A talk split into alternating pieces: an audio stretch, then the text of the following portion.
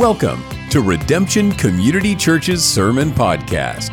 For more information, please visit www.redemptiondallas.org.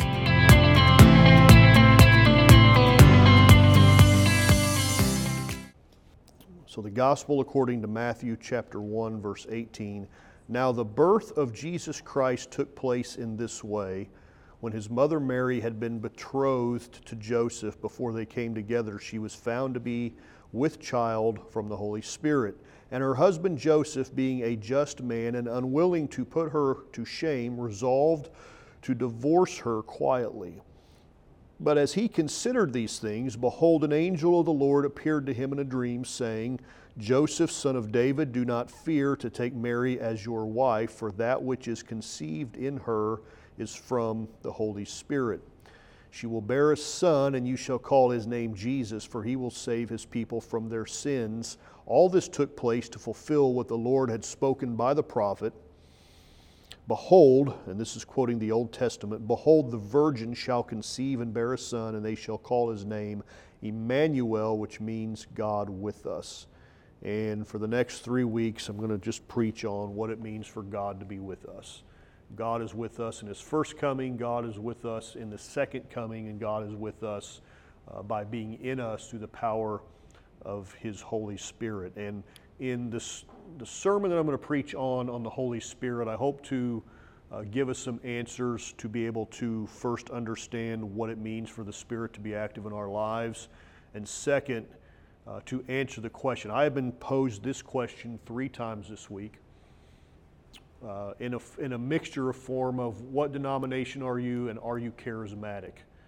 And the answer to the charismatic question is yes, we are charismatic, uh, and no, we are not charismatic. And it depends on how you define that word. Those, that one word means two very different things within Christianity depending on who's asking the question. Uh, and so I will get into that uh, in, in a sense of charismatic being a form of Pentecostalism that is very prevalent in the televangelist world, um, the Benny Hinns, the people who are pleading for money, screaming at the screen, asking you for money, uh, the health, wealth, and prosperity gospel that is so much of that segment of the charismatic movement. The answer would be an emphatic no, that is not who we are. But a lot of people, uh, this conversation with a preacher recently, uh, and to him and to a lot of people, to be charismatic simply means do you believe in the gifts of the Spirit? The working of the Holy Spirit is for the church today, which is a more accurate definition because that's what it means charisma, the gifts. Do you believe in that the gifts of the Holy Spirit, the working of the Holy Spirit, is for today? And in that sense, say emphatically, yes, we are in that sense, we are charismatic. So that's where I'm going the next three weeks is to talk about that as well and what it means to be spirit filled. Let's pray. Father, your word is uh, forever settled in heaven. I thank you for it today. Uh, I thank you that your word inspires the, the affections of our heart uh, towards Jesus Christ, that we may love him with all our heart, mind, soul, and strength, and that we may love him rightly according to your word. So bless these next few moments of time and let your anointing be in our midst. In Jesus' name, amen. You may be seated.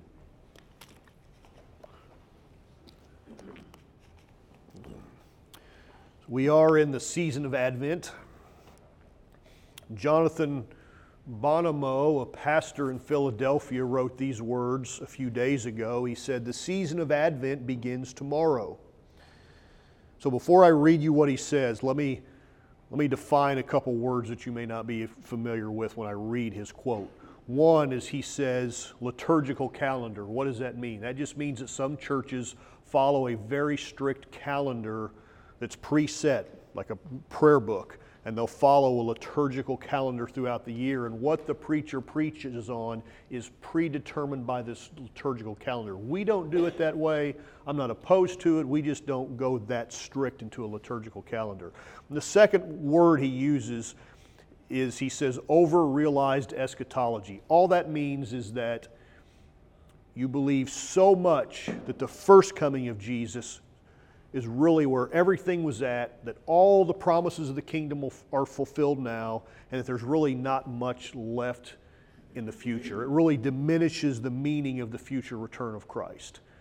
I am far too much of a broken human being to believe and would be so disappointed if I thought this is all there is. I long for the consummation of the kingdom through the second coming of Jesus. That is where he will come back and establish and finish everything. This is why we talk about the already not yet. The kingdom of God is here, but it is not yet here. I am already sanctified, but I am not yet sanctified. So that's where he's that's what these two words mean. So listen to what this pastor said. I th- think what he said is very noteworthy about how we should look at Advent. The season of Advent begins tomorrow. Whether you like the idea of a liturgical calendar or not, one thing I appreciate about a properly observed Advent season is that it is a good safeguard against the over-realized eschatology that marks much of the pageantry of the modern day Christmas season. And he has Christmas season in quotes. So, what he's saying is that Advent balances out what we do when we celebrate Christmas. For the message of Advent is that our true hope awaits future fulfillment and it will come simultaneously with divine judgment against all injustice, all idolatry, and all hatred in our world. So, all of this, what he's saying is that all of this that we see, the nonsense, the injustice in the world that is because of the fallen nature of humanity, when Christ returns, our future hope of fulfillment will at the same time with, come with Christ coming and making all of this injustice right. The message of Advent is not a plate of cookies and a cup of hot chocolate on a cold December day. It is rather the eternal fire of God come and coming to burn away the cold, dark winter of our sin and our misery once and for all, and to shine its light of peace and holiness and life throughout the earth and to the age of ages, world without end. The idea of Advent is that yes, we celebrate the coming of Christ 2,000 years ago, but we earnestly await the future return of Christ.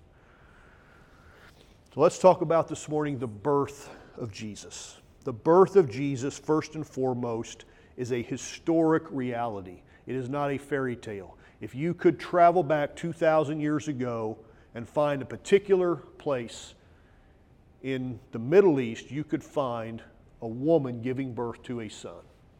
It is a historic reality.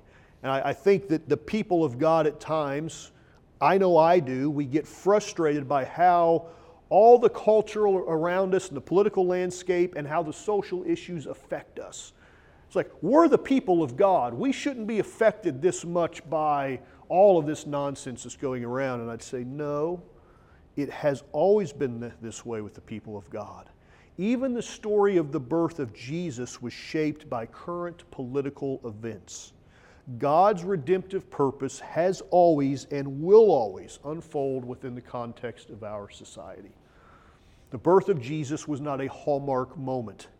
This was a very ordinary moment on the surface. No one around Mary and Joseph knew the significance of the birth unless it was pointed out to them by a supernatural sign. We were at a Christmas music deal the other night, and I sat there and thought, the birth of a child 2,000 years ago has inspired and created all of this pageantry. And we go and we enjoy it. We enjoyed listening to the Christmas music. It inspired Handel's Messiah, which has been performed and celebrated for hundreds of years. It inspired a um, I don't know if you've seen it this week, but a church in Plano um, it does a million, it costs well over now a million dollars to produce their Christmas play. There's a thousand people in it. We've went to it twice. I enjoy it. I have no problem with it because it's not a church service. This is a play. It's bigger than any Broadway production. I mean, it is. But this week in the news, it's even made national headline news this week um, because now people are protesting their play because um, they have the, the thing in the news, it was, it was on the headline of one of the main news places this week, was they have flying drummers. And they do. They have drummers coming across the ceiling suspended, and they're playing a little drummer boy on the snare, and there's all these drummers hanging by cables. descending from the sky.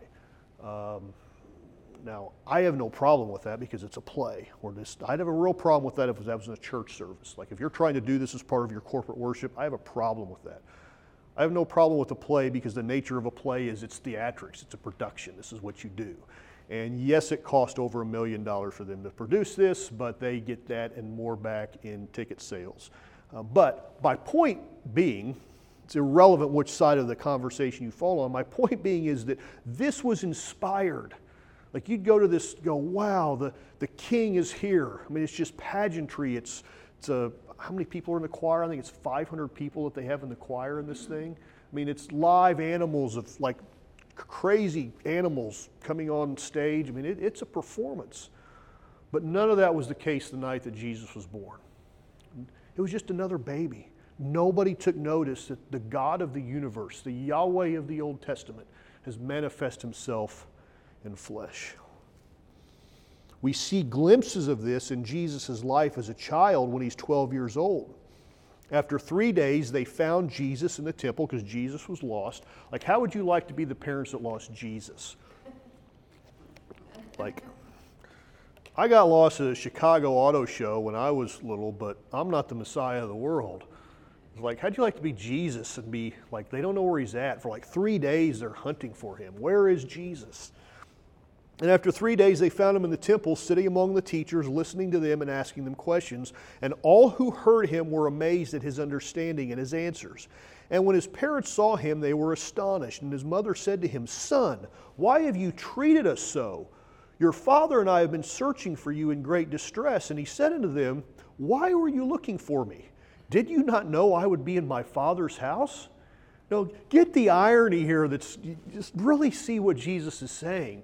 It's like if you're a 12 year old boy and you're lost, where do you go? You go home. Like, I would hope that if my son was lost in the neighborhood or got lost and he was able to find his way, the one place he needs to go, he go, I know where my house is. I'm going home. This is the, it's, it's humorous. If you look at what Jesus is really saying, is like, why have you been looking at me for three days? Why didn't you just come to my father's house? He's in the temple. He is claiming, at 12 years old, he's claiming to be God's son.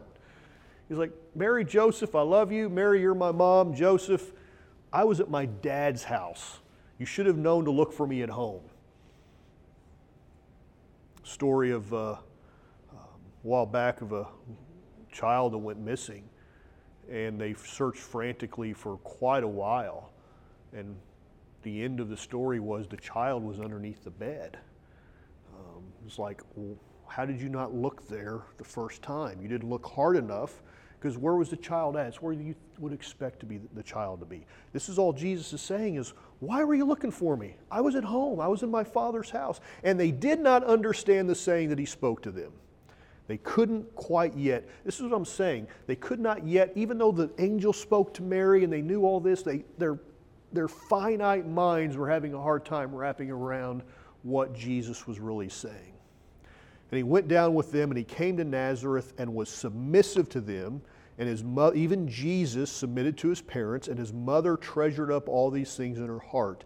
And Jesus increased in wisdom and in stature and in favor with God and man. The question about what Jesus was doing between 12 and 30 is we never see him between 12 and 30. This is the answer. He was increasing in wisdom and stature and favor with God and man. He was preparing for what God had the ministry for him. Even Jesus had to follow the process of maturing as a man to minister his own gospel message. The point being, the setting of all this is just so ordinary. He came into this world as a light to penetrate the darkness. So, the last few weeks, we've been, last several months, we've been going walking through the Gospel of John and we'll always go back to John 1 because the Christmas story is found in John 1. In the beginning was the Word. The Word of God is eternal, and the Word was with God, and the Word was God. The Word is both. The eternal Word of God is both God and it is with God. It is sameness and it is a distinction. And all things were made through him, and without him was not anything made that was made. And in him was life, and the life was the light of men. The light shines in the darkness, and the darkness has not overcome it. Jesus would cry out, I am the light of the world, and whoever follows me will not walk in darkness, but will have the light of life. I have come into the world as light, so that whoever believes in me may not remain in darkness. And the enemy, the Satan, hated the darkness. He hated the light. He is pure darkness. And so he tries to extinguish the light. So he has, he, you know, King Herod commits this monstrous act he hears of this king being born, and all he can see is that I'm the king. And if there's a king that's being born, this child must be killed because he's, he's a threat to me. So what does he do? He goes into the land and he says, he commands his army, go find every male child two years and younger and kill him. It was a prophecy fulfilled from the Old Testament that this would happen. Can you imagine being a family and in comes the military. In comes a soldier, and he says, I have to take your child. And he takes the child off and he kills it because we are not going to take the chance of letting the light of the world have a chance. The conception of Jesus was miraculous. The Holy Spirit overshadowed Mary, and she conceives. The scriptures refer to Mary as the mother of Jesus, but never refer to Joseph as his father because Jesus Christ is the Son of God. This is a this is a big claim to make. This is not a claim that is foreign in the Roman culture. Emperors would consider themselves divine. They were the divine son of the gods. So here Jesus is, is challenging that, saying, I am the son of the one true God of Israel, a claim that had not been made, a claim that got him killed for claiming to be the Son of God. And as the Son, he is fully 100% God himself, the divinity and the humanity are intertwined. He is God and he is man. And he came to dwell among us in his humanity for over 33 years. God was with us in the flesh. The Apostle Paul writes about Jesus To them God chose to make known how great among the Gentiles are the riches of the glory of this mystery, which is Christ in you, the hope of glory. God is with us because Jesus Christ is in us, the hope of glory. I could not make it through, and I don't want to try to make it through this life knowing that God couldn't be with me or in me. I don't want to do this without Him. Life is hard enough without doing it without God. In the midst of a world that is saturated in chaos and confusion and uncertainty, I am so thankful that God is with us. And Jesus did not come to earth for a vacation. He did not treat our world like a holiday inn. I'm going to check in here for 33 years. I'm going to check out and I'll be gone. He came to stay among us forever. And after the Great Commission in Matthew 28 19, the last words that Matthew records Jesus saying is, Teaching them to observe all that I have commanded you, and behold, I am with you always, even to the end of the age. That's the promise that Jesus gives. I am with you forever. I am never leaving you. I'm never going to forsake you. I am with you always. And he turns around and sends up into heaven. Like, I'm never going to leave you. And then what he does, takes off and leaves. After he ascends into the sky, they watch him go.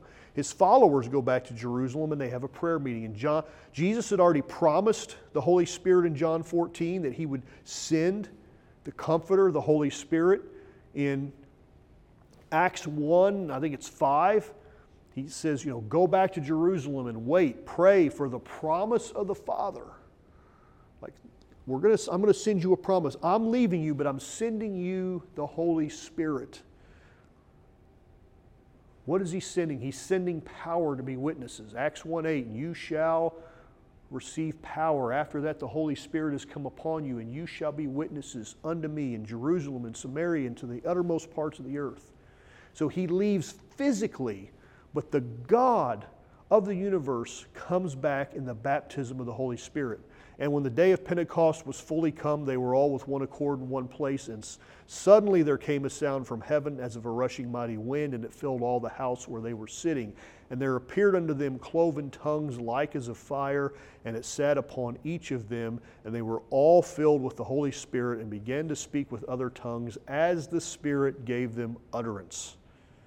That was the Christ in you that Paul wrote about.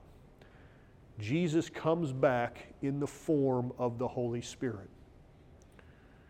The Holy Spirit issues forth from, from God. It is the Spirit of the Father, it is the Spirit of Jesus Christ. The greatest split in church history that has ever happened in Christianity happened in the year a little after 1000. And they split, and it's still today. You have Roman Catholicism and you have the Eastern Orthodox Church, two separate movements in Christianity, massive.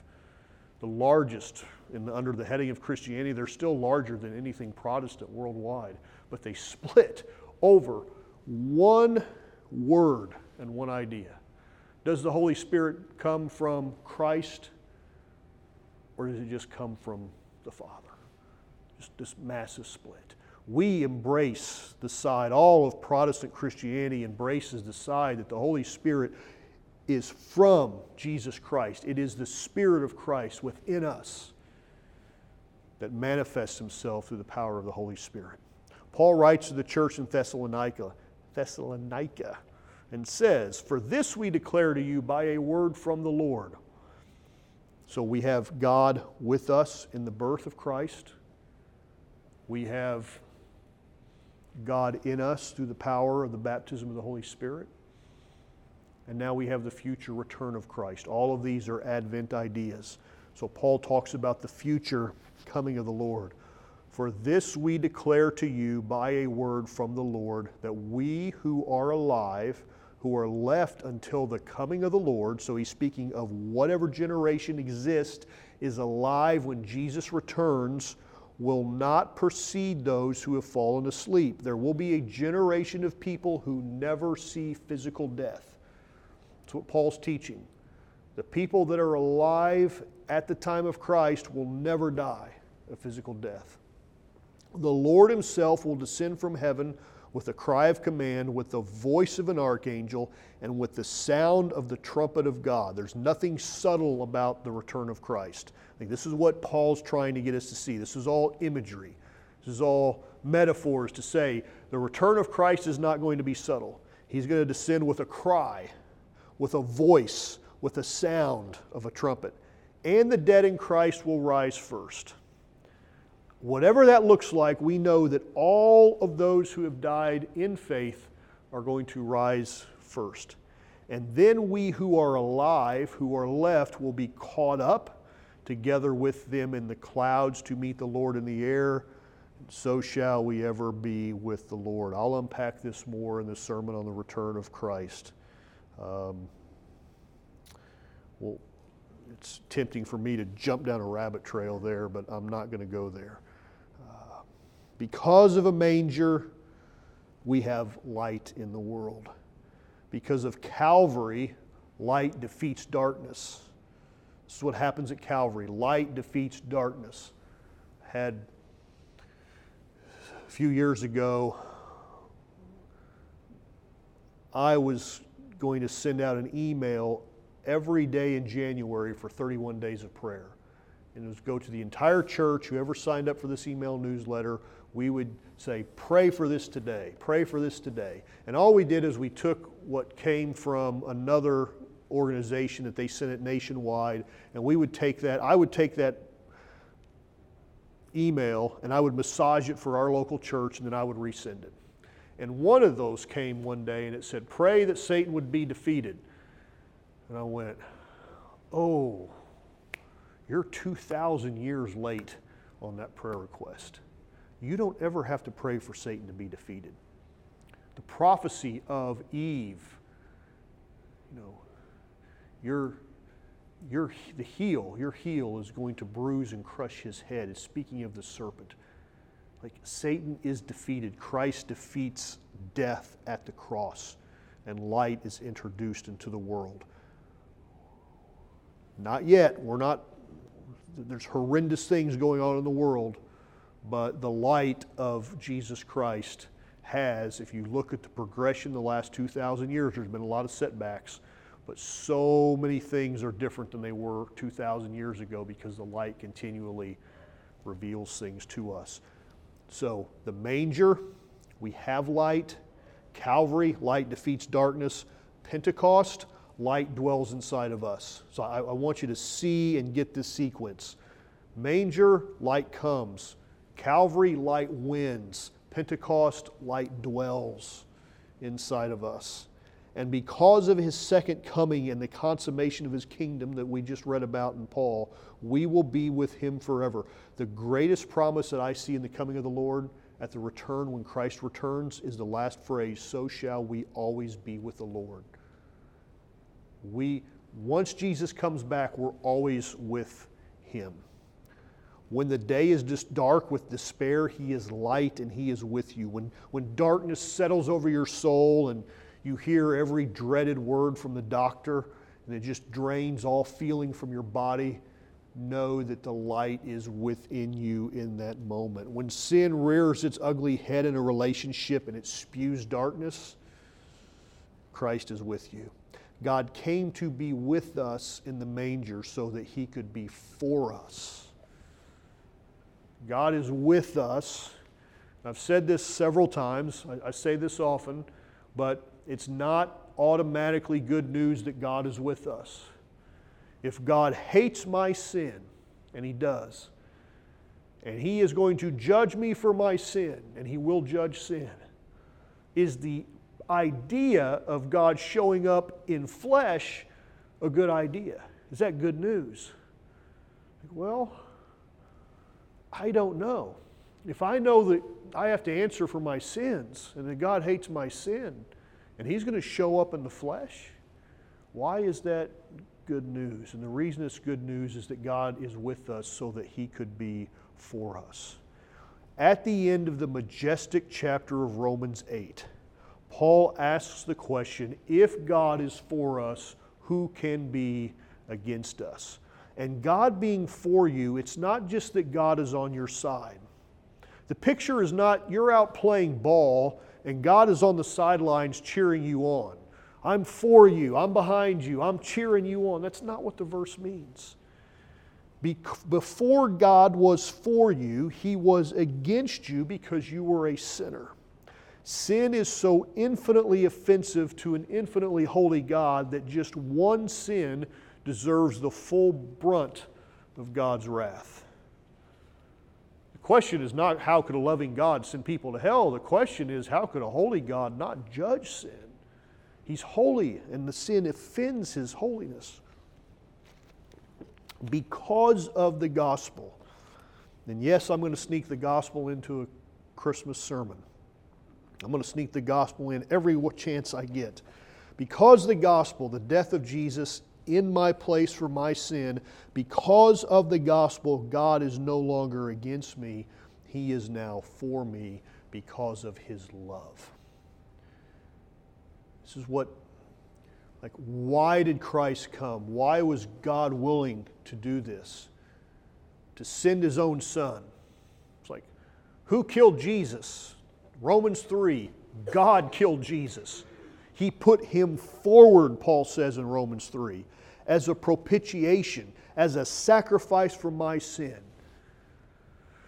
The love of God is why Christ came. It's why John 3:16 is so central. I don't think it's an accident that people gravitate to that scripture so much. I understand that today somewhere in a football stadium somebody will hold up a John 3:16 sign. Um, why that verse is because it's so central in the heart of man to know that God so loved the world. Because if God is not love, then none of this works. He's going to come at me as a judge. He's going to destroy me, rightfully so. He's going to declare me guilty, rightfully so. It's only, the gospel only works because God is love. We all stand in the courtroom of eternity with God. on our side as both advocate, he's our defense attorney. So I'm standing in the courtroom, I'm standing behind the table. I have my defense attorney here next to me. God is my advocate. James says we have an advocate with the Father. But he's also he's also my judge. And what happens, what the gospel is in a nutshell, is that the judge of the universe, and you'll never see this in a court of law, but what happens in the court of the universe is the judge sitting behind the bench, ready to strike the gavel, declare me guilty, stands up, takes off his robe of judgment, walks down and walks beside me and says, I'm now going to be your defense attorney. That's what this is the language that Paul and James are saying. And then he walks back up to the bench and he says, Son, daughter, not guilty. Not guilty. Why? Romans 8, he who did not spare his own son, but gave him up for us all, how will he not also with him graciously give us all things? Who shall bring any charge against God's elect? It is God who justifies. Who is to condemn? Christ Jesus is the one who died, more than that, who was raised, who is at the right hand of God interceding for us. That's the gospel. That's the heart of the gospel, Romans 8. The whole point of Emmanuel, God with us, is so that God can be for us. So every accusation lobbed against you in the courtroom of eternity is met with a resounding not guilty from the judge of the universe, all because God is with us in a manger so he could be for us in the gospel. There is therefore now no condemnation. Romans 8 1. The lack of condemnation is not an emotional state. This is, this is so important because this is where people get hung up. They feel condemned they feel the guilt of the weight of their sin. I feel condemnation. I have a past. I have a past that nobody knows about. I've done things nobody knows about. Boy, if people only knew what I had done. And you feel that guilt. But the condemnation in Romans 8 is not a feeling, it's just legal fact. There's no condemnation. You have been declared innocent in the courtroom. Not because you didn't do it, you did it. You, you committed the sin. I committed the infraction. But Christ stood in my place and took my sin. I just read this the other night in Paul's writings. He bore my sin upon his body. Whose sin? Mine. Whose body? His.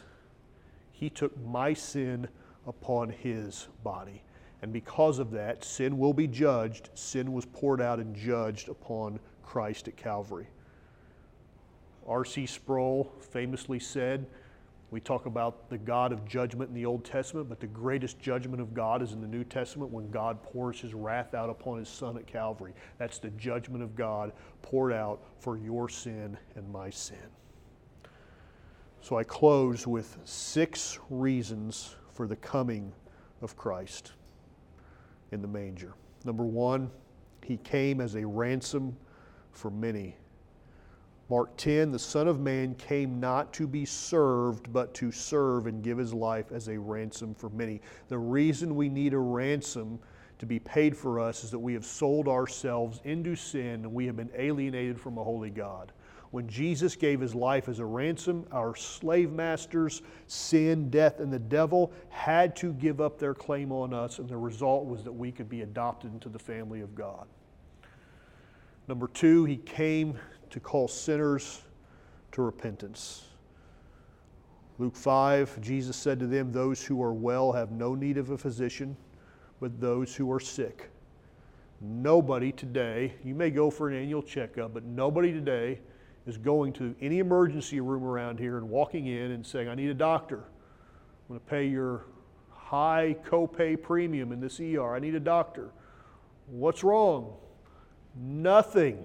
I just want to see a doctor. Nobody does that. It's doesn't even make sense. This is what Jesus is saying. Those who are well don't need a doctor, but those who are sick. I have not come to call the righteous, but I came to call the sinners to repentance. It's sinners who need to go to church. And that's all of us with a sinful nature. Read the story yesterday of a church planter who said the second service they held, he was so excited that these people showed up in his living room, second service. He said the service ended with um, a husband and wife getting in a fight at the end of the service, and the husband literally chasing her out the door down the street, and all the men in the church had to chase him down the street and grab him and, and subdue him. And he said, Welcome to church planting. That's my, this is how we start our, our church plant. Well, that's unfortunate, but that couple needed to be there. They needed to hear the gospel. There was obviously brokenness there. What are you going to say to that couple? Well, I'm going to say to the couple, we want you to come back. You can't act like that in church, but we want you to come back and sit and listen and hear the gospel and let the Spirit of God transform your life so that doesn't happen anymore. He came to call sinners to repentance. It's the meaning of Christmas. Let, let, let's get the meaning of Christmas. He came, there's a baby in a manger for one reason I'm a sinner. That's what Christmas is about. It points to my guilt and says, I need help. Number three, he came sight, he came to give sight to the blind. Jesus said, For judgment I came into this world that those who do not see may see. I have come as light into the world that whosoever believes in me might not remain in darkness. He didn't just come to ransom, he didn't just come to call, he came to open our eyes so that people can see the light. I can stand here week after week after week and preach till I'm blue in the face, but unless the Holy Spirit opens up the eyes of the heart that Satan has damnably darkened, unless the Spirit does the work, you'll sit here and you'll think this means nothing and has no relevance to me. You, you, we need the supernatural, miraculous work of the Holy Spirit to transform the eyes of our heart, to open them so that we can see the light of the glory of the gospel of Jesus Christ. That's why Christ came, that those who do not see may see. That's the meaning of Christmas. Number four, Christ came to divide households. Matthew 10 Do not think that I have come to bring peace on earth. I have not come to bring peace, but a sword, for I have come to set a mother to set a man against his father, and a daughter against her mother, and a daughter in law against her mother in law, and a man's foes will be those in his own household. Those are radical words from Jesus. The point of this is not that God loves division and strife. The point is that strife and division caused by allegiance to Jesus are better than no strife and division and no allegiance to Jesus. Let me say that again. The point of his words is that having strife and division caused by allegiance to Christ is better than saying, I won't have strife and I won't have allegiance to Christ. Jesus is saying, I will be cherished and honored and exalted to the number one position in your life, no matter what it does in the rest of your life.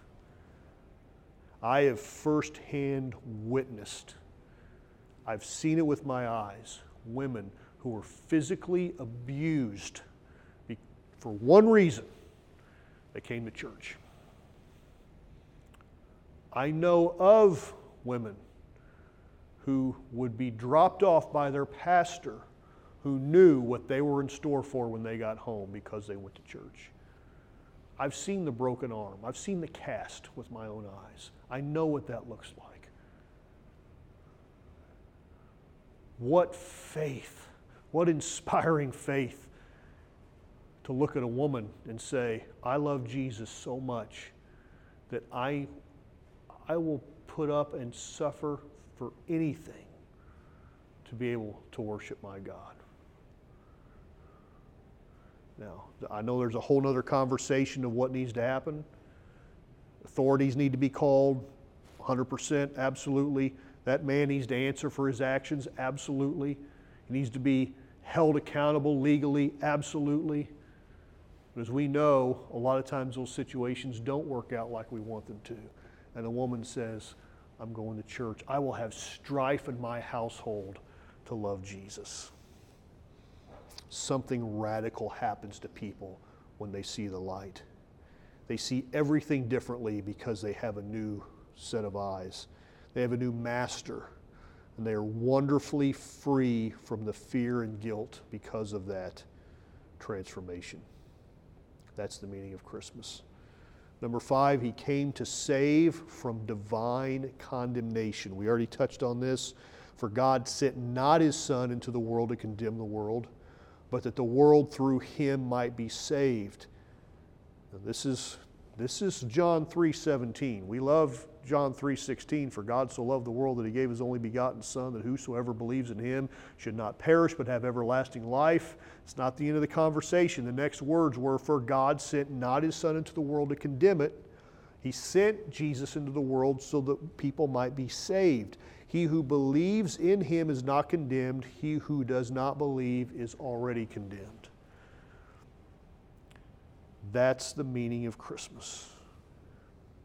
Number six, as I close, ask Sherry to come back to the music. He came to give us eternal life. I'm not in John this morning as an opening text, but as we've worked through John the last several months, the thing that I've keep stressing and hoping you'll see is the connection between our belief and eternal life. I preached one of the sermons from John You will never see death. You might see physical death if we die before the return of Christ, and maybe we all will. Our time is limited on this earth. Maybe I'll see the return of Christ, maybe I won't. It's really immaterial. Because if I die of his physical death, I die in him, and I will live again unto Christ at the resurrection, and I will live forever with him. I did not intend to go back to John 3:16 as many times as I, I did today. It was not in my notes, but we keep circling back to John 3:16. The, the problem, it's not the problem with the verse, it's the problem with our minds and our hearts, is when we hear something so much it loses its meaning. There's a term for that, even in psychology, where you become so familiar with something that you lose all meaning of what you're actually saying, where you've got to say, okay, stop, like taste it again for the first time, hear what the text is saying. He's beginning an idea that's going to echo throughout John chapter after chapter after chapter after chapter, believe and have everlasting life. God loved the world so much, He gave His only Son. That is the love. Like if you're a father and you put yourself in those shoes and you say, What would it take to give my children up to a horrifying death? What kind of love would I have to have for something else to do that? For God so loved, he gave his only Son. Whoever believes on him will not perish but have everlasting life. Christmas means that God sent his Son into the world so that we could believe and have everlasting life. Christ comes in a manger to be with us to establish his kingdom. Christ dies on a cross so that he could be for us and not against us, so that I could have life. Christ comes back through the power of his Holy Spirit. Christ ascends into the heavens. Christ is in the heavens, and Peter, preaching in Acts 2 on the day of Pentecost, says, The Son ascended to the Father, is sitting on the right hand of the Father the Father has given the promise of the Holy Spirit to the Son, and the Son, Jesus, has issued forth this Spirit to you. That's what you're seeing here today. That's Acts 2.33. Peter says the Father gave the promise to, the, to Christ who ascended and is sitting in his right hand. the Holy Spirit falls, it is the Spirit of Jesus. All those people that day that understood that, like you and I have never met Jesus in the flesh, we just haven't. But people then in the book of Acts did, and their consolation was that Christ came back. Like, this is Jesus. This is the Jesus that we walked with, that we ate dinner with, that at night we laid our heads down uh, as we're traveling. Uh, there's, there's 13 of us, right? There's 13 guys. Jesus is one of them. We've all bunked next to Jesus. And now he's gone, but now he's back through the promise of the Holy Spirit. That is the meaning of Christmas. So I am excited to delve more into this the next couple weeks and really talk about what it means for Christ to be in us through the power of his Holy Spirit, what that means. If, if the Holy Spirit is just an emotion and a feeling, it's like we've missed 99% of what the Holy Spirit is supposed to do in our lives.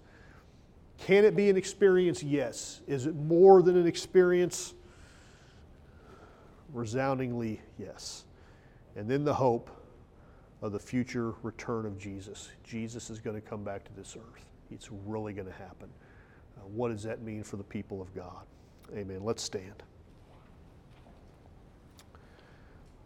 I'm going to pray and then I'll ask Sherry to lead us in a closing song. Let's pray. Father, this morning, your word has went forth and touched our hearts, not my words, but your inspired divine word has went and touched our minds and inspired the affections of our heart. Lord, we have one hour a week together with your people. We have day after day of living and slogging our way through a, a dark and broken world. But I pray that the power that happens in this one hour is transformative in the lives of all of us myself, every person that's here, Lord, that the seed that was sown this morning would not be carried away, but it, that would find its place, its lodging. It would take hold, it would take root. Lord, so that on Tuesday mornings on the job, on a Wednesday evening in the home, when the chaos of life is happening around us, that there would be that still small voice of the Holy Spirit that would speak to us, that would guide us back to your word, back to a place of faithfulness to you, to know that how we ought to think, how we ought to act, how we ought to live. Grant us this week, Lord, strength for the journey. Minister to us in ways that only you can do. We ask this in Jesus' name. Amen. Amen.